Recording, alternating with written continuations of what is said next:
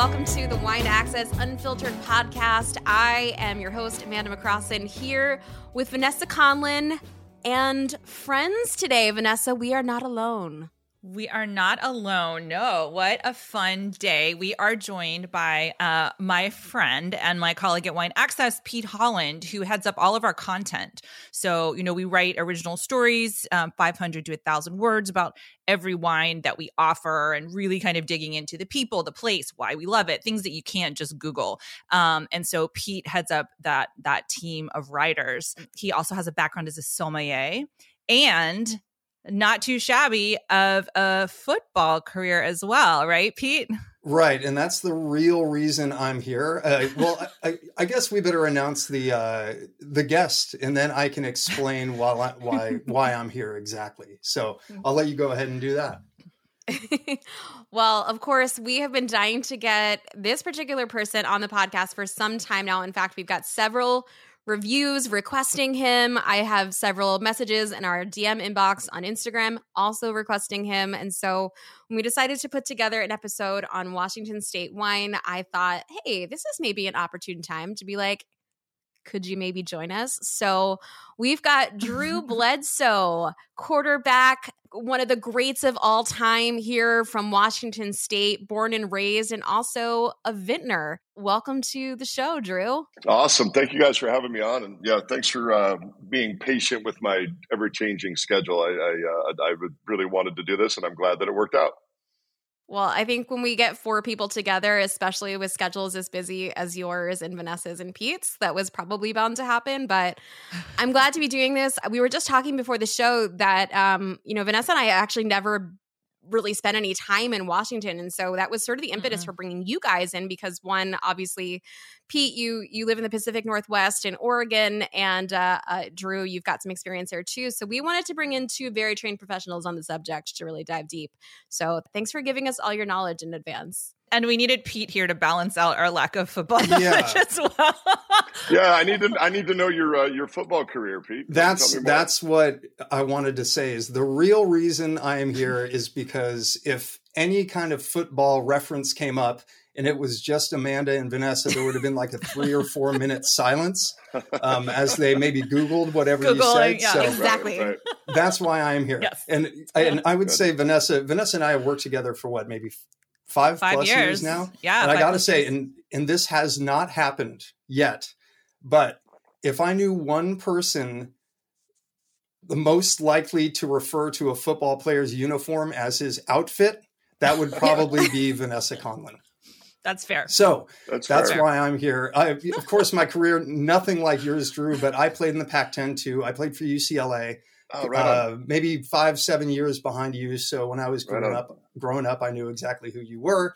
Um, I grew up near Stanford, so I, you know, went to a lot of games there and, and saw you play right a ton.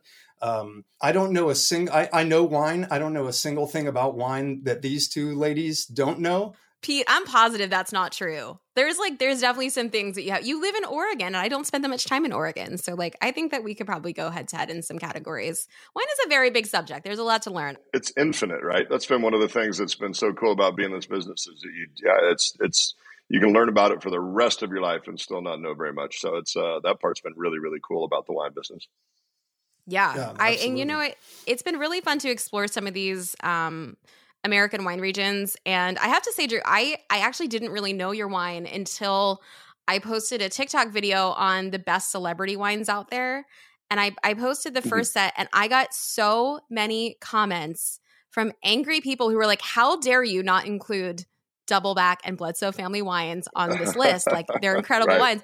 And so I, I felt terrible and I was like, Oh, I was like, all right, I guess, I guess I better get on it. So I sent you guys a message and um I have to say, this is it should it not only should have been on my first list it should have been at the top of my first list it's one of not only the best produced celebrity wines out there it's just one of the best wines out there and it's definitely one of the mm-hmm. best examples of washington yeah. state wines that i've had we always kick off the show with a few things that are happening in the wine world related to cultural events and there have been some things happening in the organic space. There's two headlines that I thought were really, really interesting. One of them is Herbicide, the star of a new Napa movie. So there is a new documentary called Children of the Vines. Uh, it is has nothing to do with children. Um, and despite the fact that it is in a Napa setting, it's not actually a wine movie, but a movie that's really centered on organic farming and organic viticulture. Adjacent to that, there's also this article that came out that says champagne producers rebel against environmental reverse. And the summation of this article is basically champagne had agreed to go on this like zero herbicide policy. And now it seems like the region is sort of backtracking. And so there's a group of champagne producers that are that have openly addressed this issue and said, we're not a fan of this. We think that Champagne should be moving towards organic viticulture. And in both of these articles that I find very parallel, you know, they talk about Napa Green in the first one related to the movie, and that you know we're talking about champagne, champagne producers moving towards organic in this article.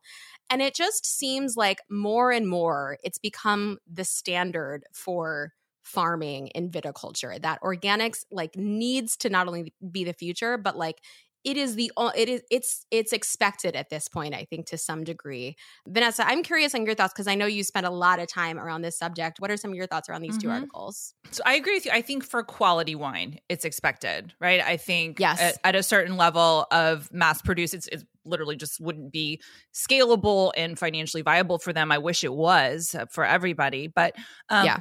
I like that the Champenois are kind of rallying around this. You know, it seems like the president, it was like the president of the Union des Maisons de Champagne spearheaded this and said, we're going to cut out all herbicides by 2025. And then he changed his mind. And then it's the rest of the, the growers, producers are like, no, like we're on board with this. And so I love that they're sticking to their guns. And I do think, um, you know, can I blind taste if a wine is organic or not? Like, no but i do think that you know there's definitely more care there's more precision viticulture that you have to do there's more f- actual footsteps in the vineyard that has to happen to farm organically and i think that does reflect itself in like the soul of wines personally you know whether it's organic or biodynamic so i i'm i'm thrilled that the that the champenois are are taking this as seriously as they are. Yeah and i guess you know the big question there is does it translate into demand? Mm-hmm. Does the consumer care enough to, you know, pay a little bit more or in order to make it like financially viable? The thing that, that's been striking to us over the over the the course of becoming more estate grown and we have our own farming company now we, we've taken all these steps to be LIVE certified and and um, biodynamic. We have not pursued an organic certification simply because there's some things that we don't agree with. You know, and there there is the marketing component to it where people will pay more, but to us, it's become way different than that. What we're seeing is long term vineyard health benefits. Yeah, and mm. we're seeing. You know, you talk about you talk about. Uh, you know qualitative differences if you can blind taste and, and, and do that well, over time, I, we are seeing quality elevate in the vineyard by taking mm. care of the, the ecosystem around the vineyard and planting beneficials so that we don't have to, you know, spray uh, pesticides. Mother Nature takes care of it. We bring in the predatory insects that go in and eat the mites and the things that we don't want. And um, by, you know, having very uh, purposefully devi- uh, designed cover crops, you know we get better water retention we get better health we get better soil health you know and one of the things and not to go too deep on this but it's really important to us you know we have phylloxera in washington state now which you know that's the mm. most terrifying word you could if you own yeah. vineyards that's the most yeah. terrifying word right. that, that, you could ever have but what we're seeing is by uh, maintaining you know a natural healthy ecosystem in the vineyards this phylloxera um, has been kept at bay it's not killing vines. Um, mm-hmm. and the, you know the vines are healthier, the ecosystem is healthier. I do I get a little bit frustrated sometimes when organic is just used as a marketing tool. Mm-hmm. Um, yeah, because we view it so differently than that. We view the, the the health of these things as a you know as a lifetime you know uh, goal to create a healthier ecosystem in and around the vineyards, and we think that shows up qualitatively in the bottle down the road. Um, if it didn't, then it'd be a sacrifice, right? But it's but but it's not. Didn't you just buy a vineyard in Eola Amity Hills? You you purchased the Hopewell vineyard that Mimi Casteel and her family had sort yeah. of stewarded that uh, really lean into the regenerative agriculture side of things. So, was that one of the reasons that Vineyard was so appealing to you? It is, but I've got a funny story for you. Okay, so oh. so Mimi so Mimi Casteel is uh, she is a thought leader in the the, the world of of growing uh, grapevines and really should be a thought leader, you know, in, in agriculture and, and how she she does everything. But we had kind of heard uh, through the grapevine. Uh, sorry, bad pun, but uh, uh, but I love it. Um, that that uh, that she would potentially consider selling this vineyard. And so, you know, I I researched her, and Josh and I were going to go meet her, and of course, you know, she is, you know, Mother Earth, dreadlocks, and tie dyed, and just uh, you know, and and so if you're going to yeah. put us in stereotypical boxes, right? You got big dumb jock over here, and then you got you know you got you know hippie Mother Earth chick over here. And so I was like, oh shit, all right, I'm gonna have to be on my game here. And so we pull up, sure enough, Josh and I park, and she comes walking out, and she's kind of got dreadlocks, and sure enough, she's wearing a tie dye tank top. And I'm like, oh man, this is she's gonna be she's gonna be like pre predisposed to not like me, right? And so I get out and say, "Hi, Mimi, I'm Drew." And she goes, "You know, we've actually met before." I go, really? She goes, yeah, I was uh, at Tulane. I was a trainer um, at Tulane when you guys were practicing for the Super Bowl there. And I poured you Gatorade every day, and you were actually really nice. And I was like, oh, shit. So, you know, like flash forward all these years, and the fact that I was just not an asshole to uh, this gal that was pouring me Gatorade, uh, you know, helped us uh, actually get that. But Mimi was very, very serious. Uh, a lot of people say that they would only sell to people that will continue their mission. She really meant it. Apparently, there was another group that had come through, and she she just said to us, "She goes, I wouldn't sell it to them at any price." Um, so she really believed in our ability and our desire to continue her mission to uh, be regenerative and the uh, and and take care of the vines and, and the uh, the ecosystem the way that she had. And man, you talk about qualitative, you know, uh, differences that are really showing the payoff of that. The fruit that we have in the barrel now from that vineyard is absolutely amazing wine. It's some of my favorite Pinot I've ever had. And if anyone doesn't know who Mimi Casteel is, I think we talked a little bit about her on the on the Oregon episode. We did. Um, truly, truly one of the great minds and uh, valued additions to the industry. And if you want to learn anything about regenerative agriculture, I encourage you to look up some of the podcasts that she's been on. She's been on a few. Um, I think in particular, Levi Dalton's. I'll drink to that. Um, really, just a, a, wealth of knowledge and a mm-hmm. fresh take on farming. You know, really, mm-hmm. really looks at it in a in a very through a very different lens. I'm really stoked that you guys stashed that vineyard up because it is a really special place. And if you've ever had any of the wines from the Hopewell Vineyard, you know there is something very special. Hmm. Speaking of special, there is a very special thing that is happening in the air. A winery has launched an airline with mid-flight tastings at 18,000 feet. Uh, this is in New Zealand. So sorry if you're listening in the US, you're going to have to fly all the way to New Zealand. This is a really interesting flight that is going from Auckland to Queenstown. It's launching on the 31st of January. It's going to take place overnight. It's the first winery airline to ever take to the skies.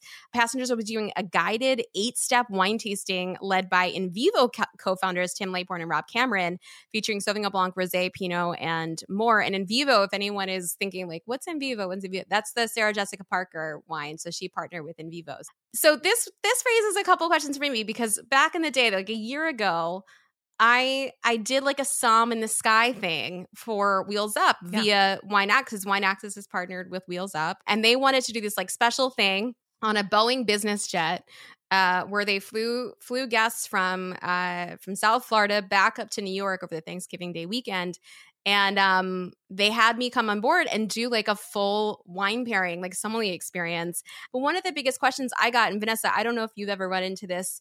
I know you don't you don't drink wine in the sky, but does wine taste different at eighteen thousand? feet? Wait, wait, wait. What?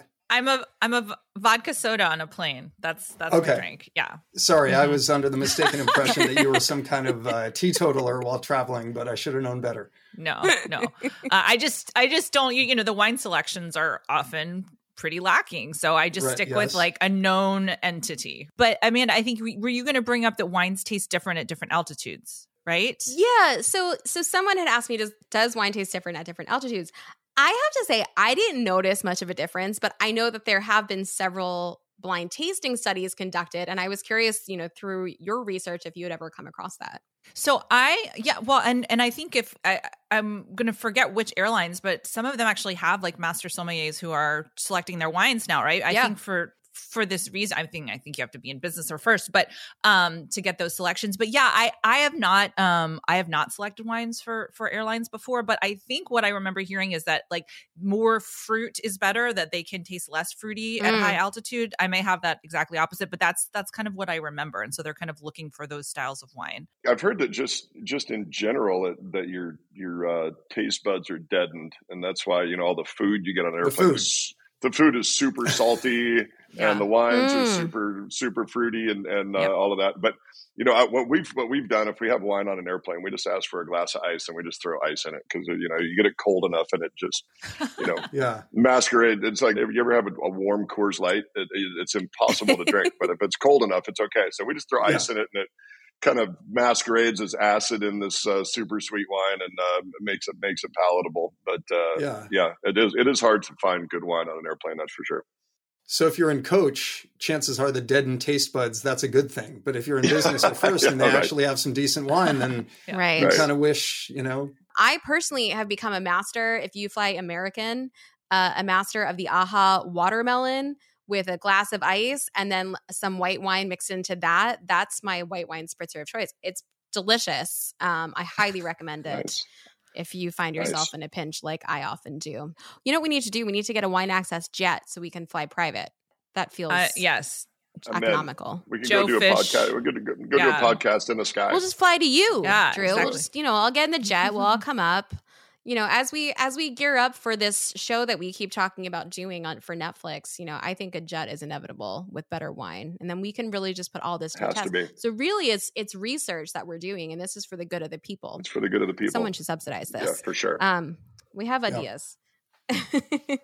Speaking of ideas, I have a great idea. If uh, if you're loving this podcast, I would encourage you to like, subscribe, and review it. It's a it's a great opportunity to do so right before we get into the meat of what we're about to talking about. Just give a little pause, stop stop the clock get in there rate a review tell us who who you'd like to see because clearly that's working and that's how we got drew on here today um, but if you do re- leave us a review we might actually read it on the show and this one is a long one but it is from keith l who said Fun show with great hosts. And this is like, this is a letter to us, Vanessa. So sit down. Okay. Hello, Amanda and Vanessa. I just want to say I really enjoy listening to your show. The two of you are clearly having fun. And I admit I'm a bit jealous. I can't be there to share a couple of glasses of wine with you. I too wish you could be here, but you can join yes. the Wine Access Unfiltered podcast wine club and drink with us That's virtually, right. which is kind of the same. Mm-hmm. Um, I just listened to your latest show, How to Store, Serve, and Save Your Wine, and I wanted to share one caveat to your dislike of wine refrigerators. In general, I feel the same as you that anything outside of a Bordeaux bottle doesn't fit well, except for wine enthusiasts' Vino View line of refrigerators. Oh, okay. This is great to know. The system puts the bottle sideways to the door of the fridge instead of front to back. And as, as a result, I can usually get I can actually get 12 bottles on a shelf reliably. The only issue is I I, run, I ever run into is if I try to load an entire side with nothing but Burgundy or Syrah bottles, as those get a little crowded due to their increased diameter.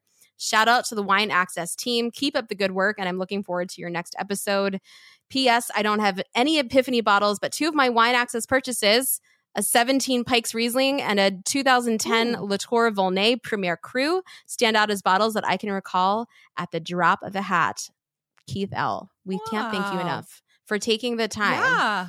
Nice. Did we did we hate on wine refrigerators? I don't remember us like I did. I did because you I, did. I, okay. I yeah, because I'm actually well, I'm back in my at my parents' house now. They have two wine fridges and like no wine fits in them. It's and like to his point, like yeah, if you've got Bordeaux bottles, no problem. But if you've got something like what we have today, which is this you know beautiful Walla Walla Valley Syrah from Gramercy that is in a Burgundy bottle, you're SOL. There's no there's no chance that you're getting this in there without destroying the label. Yeah. Um, so I, will look up that wine fridge. That's good to know. I appreciate the feedback on that one. For those of you who are drinking with us via the Wine Access Unfiltered Wine Club, we are drinking Gramercy Cellars 2016 Syrah. Uh, grab that, open that, pour it in a glass. I've got mine in a, in a you could do it in a Bordeaux glass or a Burgundy glass. I think we can talk about that I have in a, a second. Burgundy. When I was grabbing a glass, I was I was thinking about, you know, what is that Syrah like? What does it say about you? Which glass do you choose? You know, oh. I kind of oh. assumed Drew would have a Bordeaux style glass because he's a, you know, in the Cabernet. He's got game. a Bordeaux mm-hmm. glass. All right. Um, Well, Amanda, in, in a restaurant, what would you what would you have used at at press? Um, there are very few exceptions, but I would generally use it. I would generally do a Burgundy glass. But huh. sometimes, you know, sometimes you have blends like Arietta, for example, mm-hmm. does a blend of Syrah and Merlot, and in that case, I would go Bordeaux glass. Bordeaux. So I think you could go with either. But let's uh let's put a pin in that and jump mm. into Washington State. So grab your glasses and we'll be right back.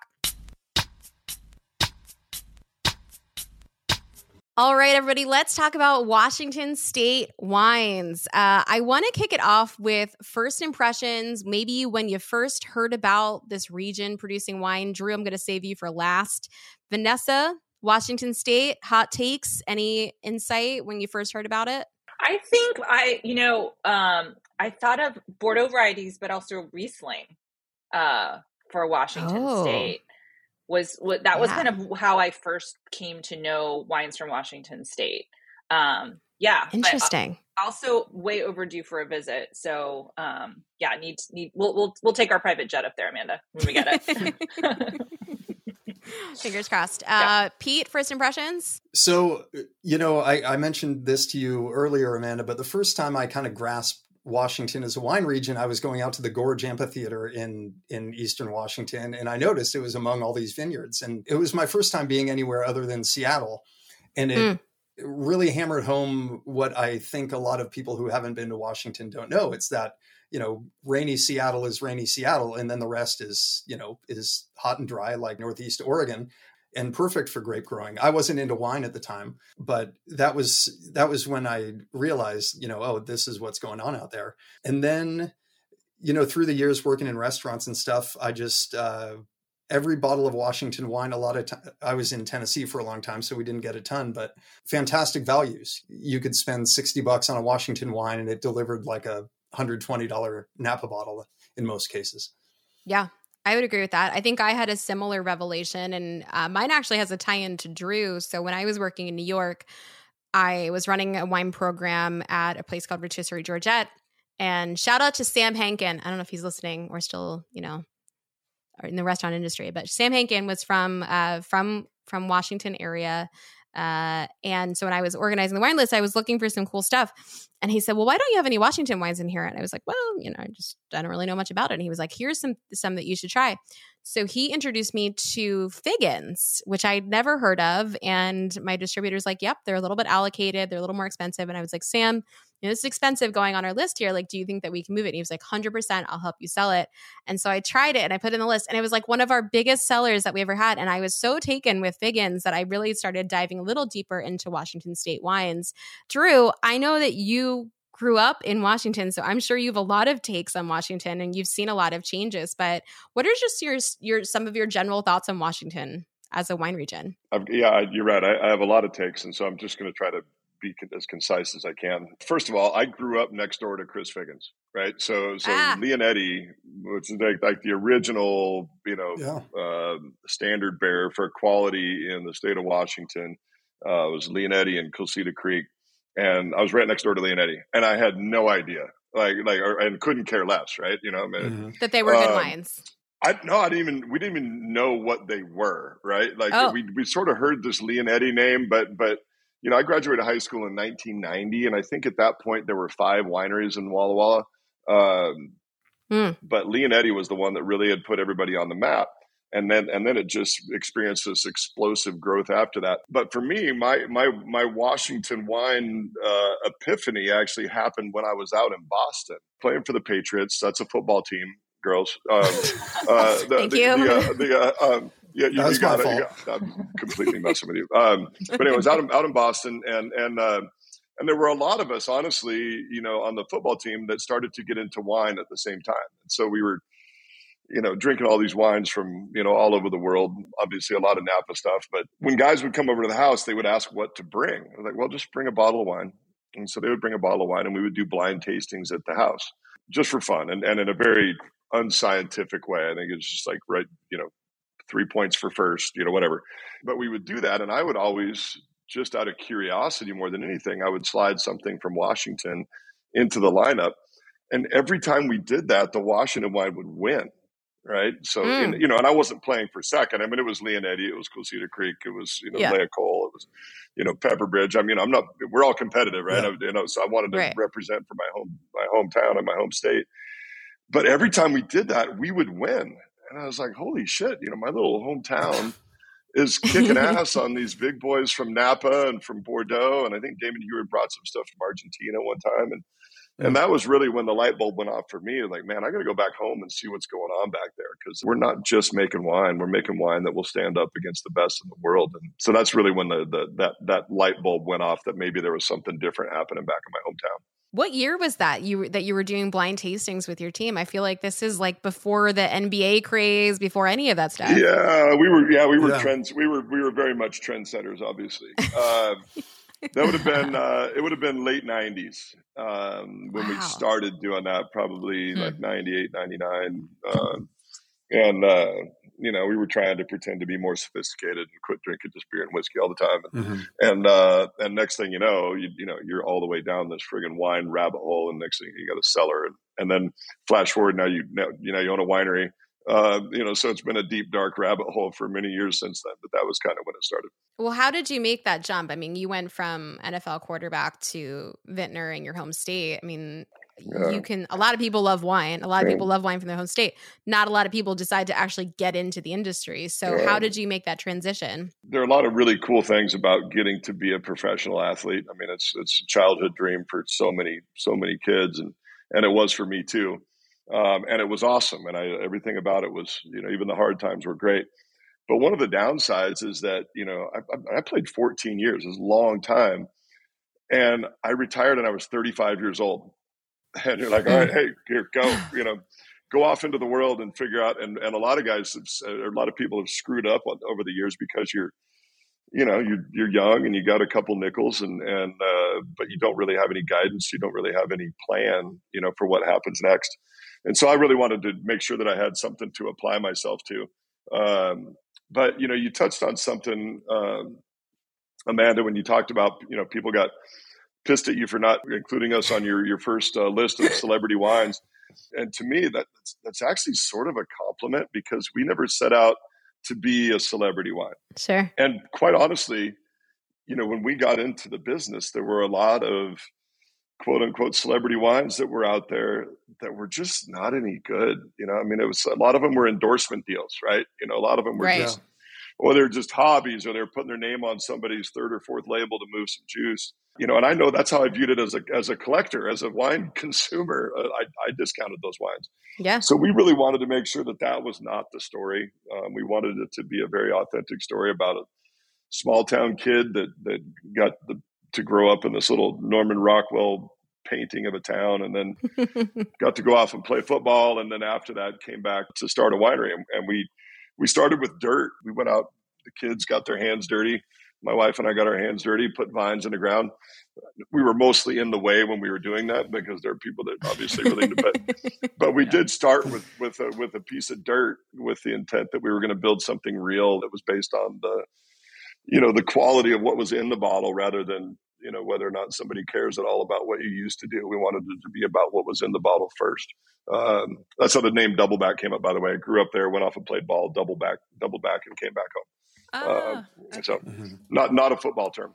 Uh, I but, for uh, sure thought it was a football term that I just was. I definitely did. I, I, I, I yeah. knew you. I knew you did. I knew you did. But anyway, that's how that's kind of how that got started, and it, it started with started with one wine, and we made 600 cases that first year, and, and it's uh, it's grown into something that's uh, that's pretty meaningful at this point. So it's been pretty cool. The obvious route for for someone leaving a career like yours is is broadcasting, right? Mm-hmm. So I guess I'm just curious. I mean, yes, you loved wine, but you probably mm-hmm. had enough money to to buy mm-hmm. whatever wine you wanted. Was it a, a lifestyle choice, the desire to to want to be back home and and actually you know live that kind of rural life yeah. and yeah. throw yourself into something you know different than than yeah. just now talking about football I, i'm just assuming broadcasting was an option the broadcasting deal there were two pieces of that number one it requires a lot of travel Um, and when I retired, I really did want to actually spend time with my family. They were young at the time, and and, and I did do that and got to coach all the kids and all that stuff.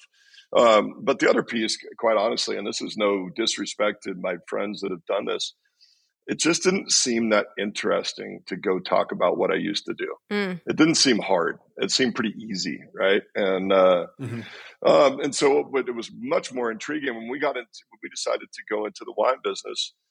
You know, it was never a hobby.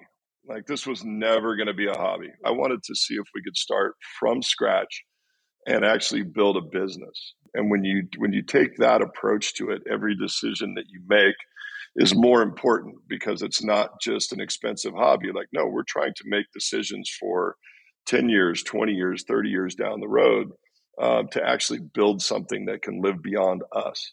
Uh, and that to me was like that that hmm. got my juices flowing you know this is something that is hard you know i mean this is going to be difficult. It's going to be sleepless nights. It's going to be stressful. It's going to you know a whole bunch of things we didn't know it was going to be. For me that was that was more intriguing than um, you know now the the broadcasting thing would be falling off a log easy and they paid pretty good money these days to do that shit but but uh, but it's really not a bit but but this was something that i felt like could be you know a life's work and, and a legacy not only mm-hmm. for us but for our family well i mean you're clearly doing something right because people are talking about your wine and what you're doing and there's there's also a, a clear understanding i think from those who love your wines and support your wines that you are very much involved and that it is a lot of sleepless nights and, and this is not just a vanity project.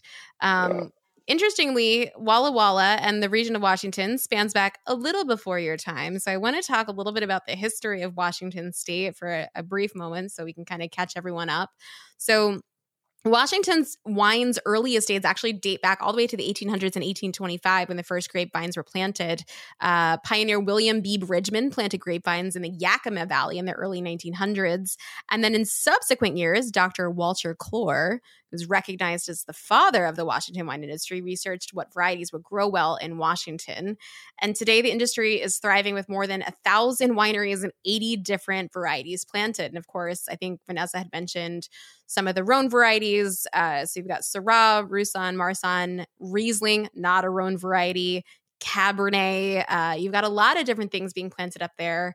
Um, to me, it's a very interesting region because I don't feel like I have a grasp on you know what some of the signifiers are so i'm curious drew like if you were to summarize washington state wines in a nutshell like uh, is there a through line there like i think some people would say california very ripe oregon a little chewy and crunchy like what would you what do you think like the elevator pitch for washington wines are the elevator pitch for Washington Wines, uh, we are at an intersection of New World and Old World stylistically. Mm. We've got New World fruit, but we also have Old World structure. So if you want the elevator pitch, that, that's that's what I would say. Mm. When you talk about the history of Washington, though, it's actually pretty in a wine geeky way, it's really interesting, yeah. right? And I know we're in a wine geeky world right now, so I'll go ahead and share mm. this. So, yeah, so there, there are um, uh, there are two um, geological events in the northwestern United States that are unprecedented in the history of the world that we've discovered so far.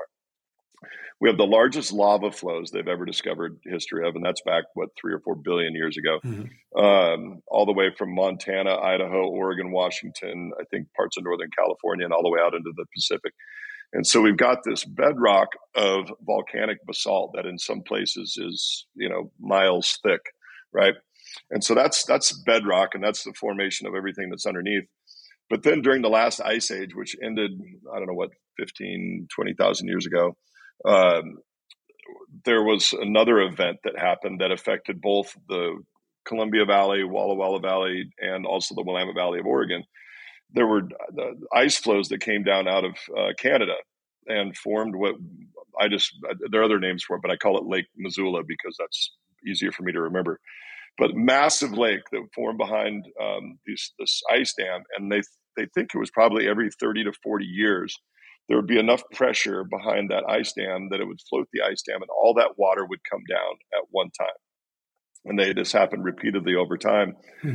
But the Columbia River Gorge that now divides Oregon and Washington, they say that the flow rate when those floods happen was the equivalent of 10 times the flow rates of all the world's rivers at one time. Whoa. Jesus. So you take all the world's rivers at one time and multiply that by 10. And that's how much water was flowing down. So they're the largest floods they've ever discovered evidence of. Wow. Yeah. And so what happens in, in, in Walla Walla specifically, when the the lava flows were happening, it was it was particularly thick in Walla Walla. It was so heavy that it sunk and created this bathtub, basically this 20 mile wide bathtub. Mm. When the floods happened, all that water came rushing down and it hit this cliff band outside of Walla Walla uh, before it became the gorge. And when that water hit that that cliff band, it rushed, it, it like stagnated in our valley and dropped out all this very mineral rich but very porous soil. And so you bring all of that around. Oh, before I leave the floods, because this is a dorky but cool deal. Mm-hmm. Love it. So Walla Walla, southeastern Washington, uh, uh, Willamette Valley, it's five hours by car, uh, right? Where the the ice dam was during the floods, that's another what five or six hours by car from Walla Walla. So you're talking about an 11 hour car ride, just for reference. Mm-hmm. At the new vineyard that we bought, there is this rock that's sitting out in our vineyard that's the size of maybe a small car. Jeez. And they've traced that rock to Mon- to Montana. Oh my gosh! So the floods were so dramatic wow. that it hauled this this rock from you know Montana and then deposited it in what used to be Hopewell Vineyard uh, in the Willamette Valley of Oregon. So it's just this really cool shit. I, I, you know, it's one of those. I wish in college now I'd paid attention in geology class. I didn't know I was going to be a. yeah. I didn't know I was going to be a. Ge- I didn't know I was going to be a geology dork, but but in like just in the Walla Walla Valley, our estate vineyards, um, McQueen Vineyard, which was the original one we planted, is up very high on this ridge line of fractured volcanic basalt. Um, down the hill, about uh, we're about 300 feet down in elevation, and a mile to the uh, to the east, we have Bob Healy Vineyard, and then at the bottom of the hill, uh, we have a vineyard in the Rocks District, which that's Cayuse and Reynvaan, and you know. Um, you know all of these these famous you know, sort of looks like the Rhone Valley. It's just rolled river rocks. Mm. They're all within one mile of each other, but the profile of the fruit is so radically different um, because you have you know volcanic basalt, and then you have this glacially deposited silt loam, and then you have this um, you know riverbed of rolled river rocks, all in the same area. So the other thing about Washington is the terroir is very diverse and is very mm. specific, mm. Even within a very um, you know small area. I, I, don't think I've ever been more impressed uh, by a guest in my life that you just gave a full dissertation on geology in Washington. Um, so thanks. professor at Whitman College, Kevin Pogue, and I've heard him give the presentation about like three or four times. So uh, you know, footnote: Kevin Pogue, stolen material. But, but, but uh, okay, but, good. Thank you, Mr. Yeah, Pogue. Borrowed, yeah. borrowed, and great, great memory. yeah. Then, if you if you borrowed all that, um, this go. idea of like New World kind of coming together with Old World is really really interesting because I think as we're drinking this Syrah, there are elements of this that feel very Rhone like, feel very pure, feel very almost like transparent um and this is this is a brightly toned kind of nervy syrah. And so when we think about syrah i you know i think of charcuterie boards and olives and roasted meats. And like you know i always to me it's like it's like steak and a wine put together in a glass. Like it's very meaty it's very olivey it's very savory.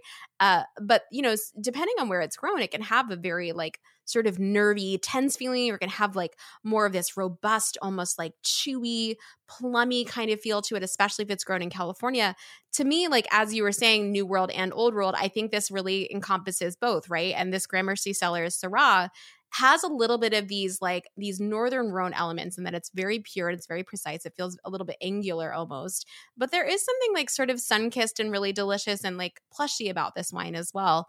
I'm curious on your thoughts. Yeah, um, I mean, the first thing I noticed, and this was just looking at the label, is that it's 12.5 percent alcohol, which is you yeah. know if, if you like, um, I mean, I I love Syrah from from everywhere, you know, but um, you know, you think of stuff from Barossa Valley that can get into the high teens, you know, alcohol wise, or even even some of the big stuff from you know Santa Barbara County.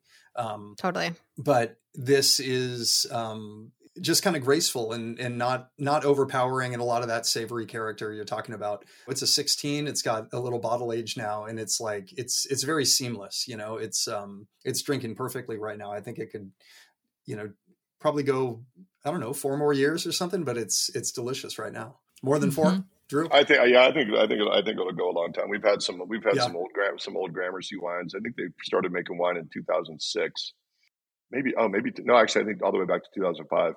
The wines the wines age amazingly well, you know, and I think part of it yeah. is just just you know it's everything that you talked about. They're they're they're balanced wines. Yeah. I think one thing that has always has impressed me about Washington is like it still sort of flies under the radar, even though like you've the mm-hmm. region's gotten hundred point scores. Mm-hmm. And mm-hmm. I mean, it's still and it's still a relatively young region, and, and just it surprises yeah. me that more people aren't gravitating towards Washington State wines. But Drew, you know, as a vintner owner, you know, do you see mm-hmm. that demand increasing year over year? Yeah, we do. We do. It's uh, um, you know, the the glass is half full piece of it is that's is that that is tremendous blue sky for us, right? Mm-hmm. It's really funny, you know, if you're in Washington or Oregon if you go to a restaurant and try to order a California wine, they might bring it to you, but they're not going to be very happy about it. Like yeah. we, re- we like we really defend we, we, really, we really defend our own, you know, in the Northwest, but outside of the Northwest, we're still, you know, relatively unknown, and so we really think that that's a great opportunity, you know, as an industry going forward to to really open some eyes.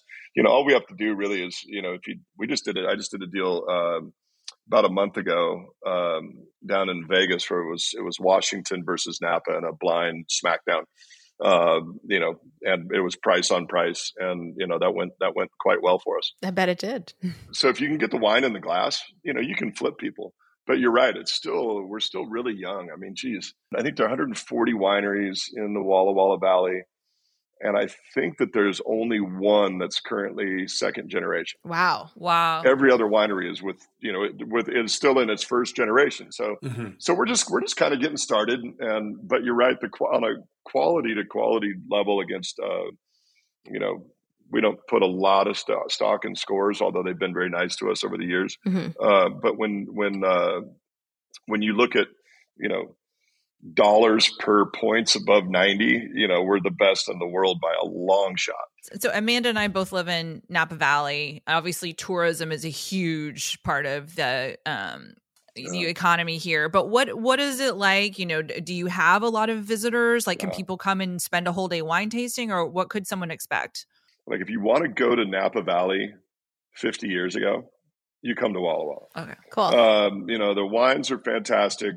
Um, the restaurant scene has followed. There are probably seven or eight restaurants now that I would say are, are you know, really truly world class restaurants. Of course, you're going to follow the wine, right? Um, when I graduated high school, there were zero. We had, we, if we had a big dinner at the end of the school year, we would go to the Modern Restaurant, which was a Chinese food place. That was as good as it got. nice. Now there, now now you've got French bistro, you've got steakhouses, you've got great Italian, you've got uh, you know Mediterranean side. It's it's really fantastic. But when you drive through town, it's still mostly pickup trucks. Mm. So you can have a, a really uh, a really great wine, food, uh, vineyard experience. But when you drive in town, it still feels like a little farm town. So it's it's it's at a perfect perfect inflection point right now. You know where it's it's it's fancy enough, and there's and the wine is is really really good.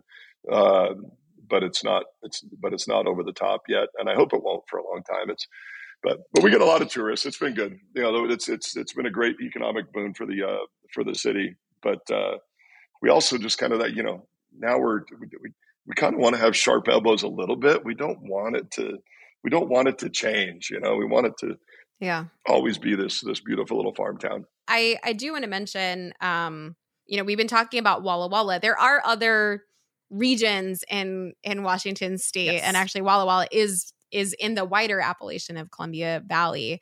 Um, and then in there you've got Yakima Valley, you've got Horse Heaven Hills, you've got Red Mountain, Rattlesnake Hills, Ancient Lakes, and then Walla Walla Valley as well. And confusingly, Walla Walla does actually share a share a geographical location with Oregon. So if you see Walla Walla, yeah. Oregon, yes. there is also that. Yeah, it's pretty. It's pretty funny. Our, the, the, Walla Walla Valley actually dips down into Oregon. Matter of fact, the uh, three vineyards I talked about earlier are, are actually in Oregon, um, which is oh. just uh, which is kind of funny. Just I feel like they've missed the boat on that a little bit, but uh, yeah. And then so you got yeah Columbia Valley, Walla Walla Valley, and then inside of the Walla Walla Valley you have the Rocks District, and I think there will soon be another sub sub AVA just to make it more confusing. we're trying to catch up with the French and making wine confusing for everybody. um, and so we're, we're working hard on that. Work cut out for you. Yeah. yeah. Right. right. Are there any other producers in in Washington that you think like deserve a shout out if someone is just getting into the Washington State game that they should be paying attention to? Yeah, for sure. And and uh, and this is always dangerous. This is like you know saying thank you at like some awards deal because if I leave yes, somebody sorry. out, then, I, they get pissed. Um, but you mentioned you know you mentioned Figgins earlier. Obviously, Chris is doing a great job and always has. Um, he was our so Chris was our winemaker for the first seven years, and then his protege Josh uh, took over in 2014 and you know continued the progression. Uh, so you know Figgins and Leonetti. There's another one of my contemporaries that's making very serious wine uh, in Washington State, and that's uh, Damon Huard. He and Dan Marino partnered on a winery called Passing Time, mm-hmm. and they, have got a really cool project where they've got Horse Heaven Hills, uh, Red Mountain, and Walla Walla, and they make specific uh, bottlings from each of those regions with the same winemaking techniques, same winemaker, all that stuff. Cool. Uh, so they're doing a great job. That's called Passing Time. Gramercy, we talked about. Um, you know some of the uh, the icons at the at the at the, the start of the Walla Walla wine industry, Woodward Canyon, L'Ecole, number 41. Um, and L'Ecole number 41, they're big enough that they're actually more readily available. You, know, you can find them on more lists. Mm-hmm. Um, and so they're one I always point to, but even at their production level, they're still making kick ass juice. Um, oh, geez, I'm going to leave, I'm going to leave somebody out, but that's a short list. Um, you know, right across from us, uh, where our winery is in, in Washington is Rasa, R A S A. Uh, they're making some great juice as well. Um, and then, uh, you know, our resident uh, roadie, uh, crazy, but crazy like a fox genius, Charles Smith, um, is, uh, is, is, is making some killer stuff as well. Yeah. Yeah. And this is where I feel like I'd be shirking my responsibility if I didn't speak up. But so Damon Huard and Dan Marino, two quarterbacks. Dan Marino, you know, obviously a Hall of Famer. Um, Damon Huard from Western Washington, right, and played ball for the Washington Huskies. Um, yeah.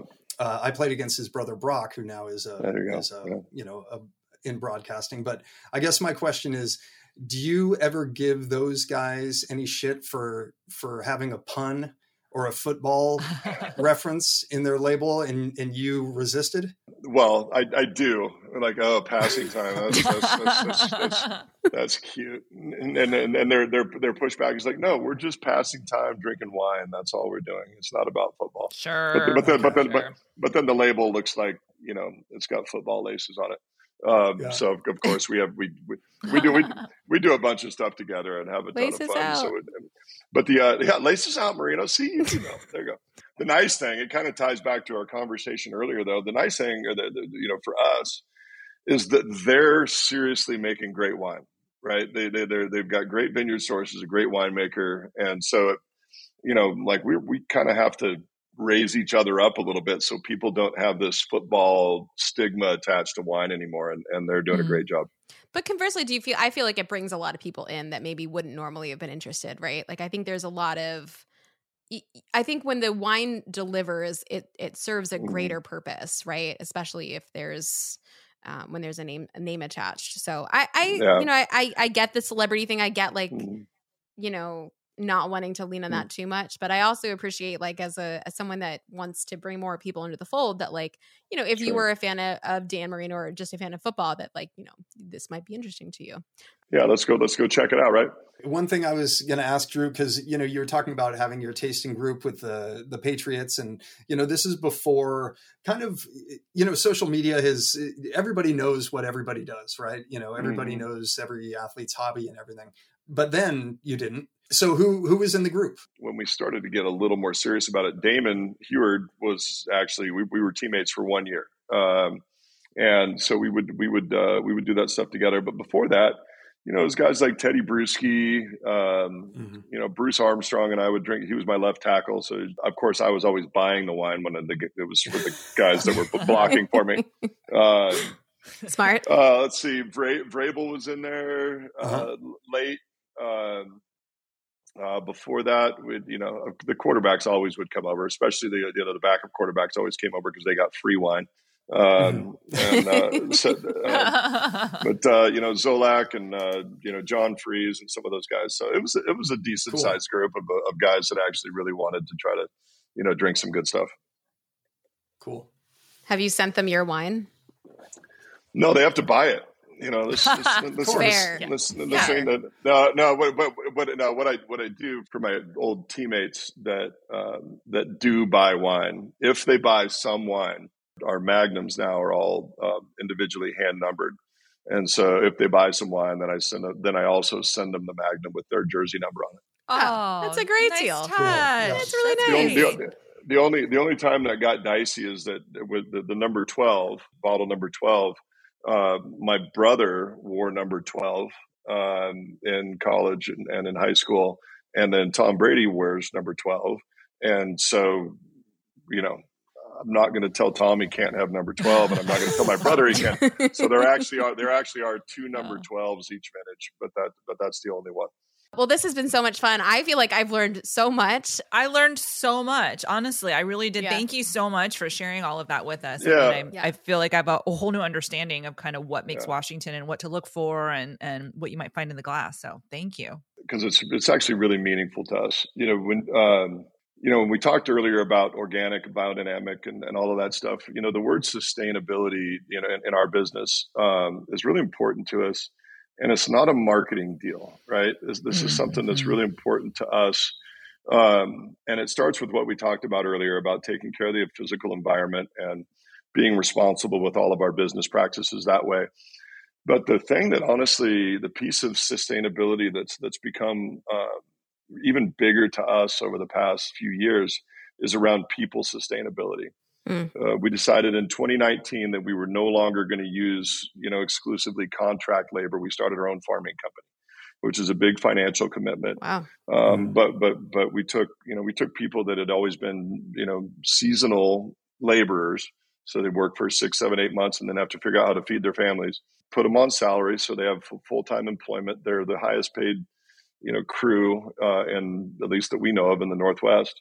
And for the first time ever, they have um, you know full time employment, retirement benefits, health benefits, and stability. Wow. Mm-hmm. Right. And so that sustainability piece has become so meaningful, but then it also, and this has been kind of the epiphany for me, like with the the health of our vineyards, it's good business. Yeah. These people now care for our vineyards like they own them and they talk about our vineyards like they're mm-hmm. they're our vineyards. They're not the boss's vineyards. They're our vineyards. And so what we're seeing now is a continued, you know, elevation of quality across the board with what we're doing by embracing taking care of, you know, the environment and taking care of our people. And and it's it's uh it's something that we're really proud of and it's something that that I think at the end of the day shows up in the glass uh, when you put that much heart and soul into what you're doing it's and it's so important. I, I think um, you know we're starting to see a few wineries sort of do something in a, in a similar vein. But I think what you're doing up there, not only to, to, champion the region, but also you know do right by the people who are helping you yeah, to do yeah. to to work towards that is mm-hmm. is uh is commendable. So congratulations! I do want to give That's you. Right a second to uh to just plug your winery and tell people where they can find it and oh, yeah. anything yeah. they need to know. yeah, we haven't really talked. We haven't really talked about that, have we? Yeah, the landing page is uh, is Bledsoe Wine Estates, but if you search Bledsoe Wine, uh, it'll show up. Uh, we have three wineries. Doubleback being the original. That's the best estate grown Cabernet that we can make every single year from our estate vineyards. Then we have uh, Bledsoe Family Winery, a couple of different Cabernet based wines there, but they're they're priced more accessibly. Mm-hmm. And then uh, and then this one, this is Bledsoe McDaniels. Um, you know, Josh McDaniels, our winemaker, has been an absolute rock star for us for a long time. Uh, and that one, um, uh, it's single vineyard Walla Walla Syrah, and it's also Willamette Valley Pinot Noir. So those are the three wineries. Um, you can find us online. The wine, uh, the Doubleback is is uh, sold out. Uh, the new release will be out in January to our VIPs and then February to everybody else. Uh, and then the other wines, uh, the Bledsoe McDaniels Pinot Noir the, from uh, Mimi's Vineyard that we talked about, will be out in uh, September, October. And on a separate note, just because I am sitting here in Philadelphia and the Eagles do have the best record in the league, would you like to make a Super Bowl prediction? Your birds, your birds are playing very, very well, uh, and I'm really, really happy it. for. I'm really happy for Jalen Hurts. His whole his his his story and his character and just everything about him. I, am I'm, I'm happy for him a lot. So they're they're going to be hard to beat. Um, the Bills are going to be hard to beat. Those are the obvious ones. Um, Chiefs are still in there if you want me to pick a dark horse that maybe could possibly make a run, if the LA Chargers get healthy, um, they could potentially be dangerous if they uh, if they get in. Um, All right, but they've got to get in first, and they've got to get healthy. Well, Drew, thank you so much for taking the time. Uh, you guys are well. You guys are amazing. You guys are amazing. This has been super fun. Really oh, appreciate it. Thank you. This is thank you for being yeah. here. Thanks, Drew. this is fun. And thanks for the wine. Hey, you're so welcome. Uh, the pleasure was Gramercy's, so thanks, Gramercy. Um, thank you, everyone, so much for listening. If you are not subscribed to this podcast already, please go ahead and do so. Leave us a review, and then, of course, if you're not a part of the Wine Access Unfiltered podcast, Wine Club, you are missing out. It's time to get in on that. You can find all the things that we talked about, along with the link to sign up in the description below.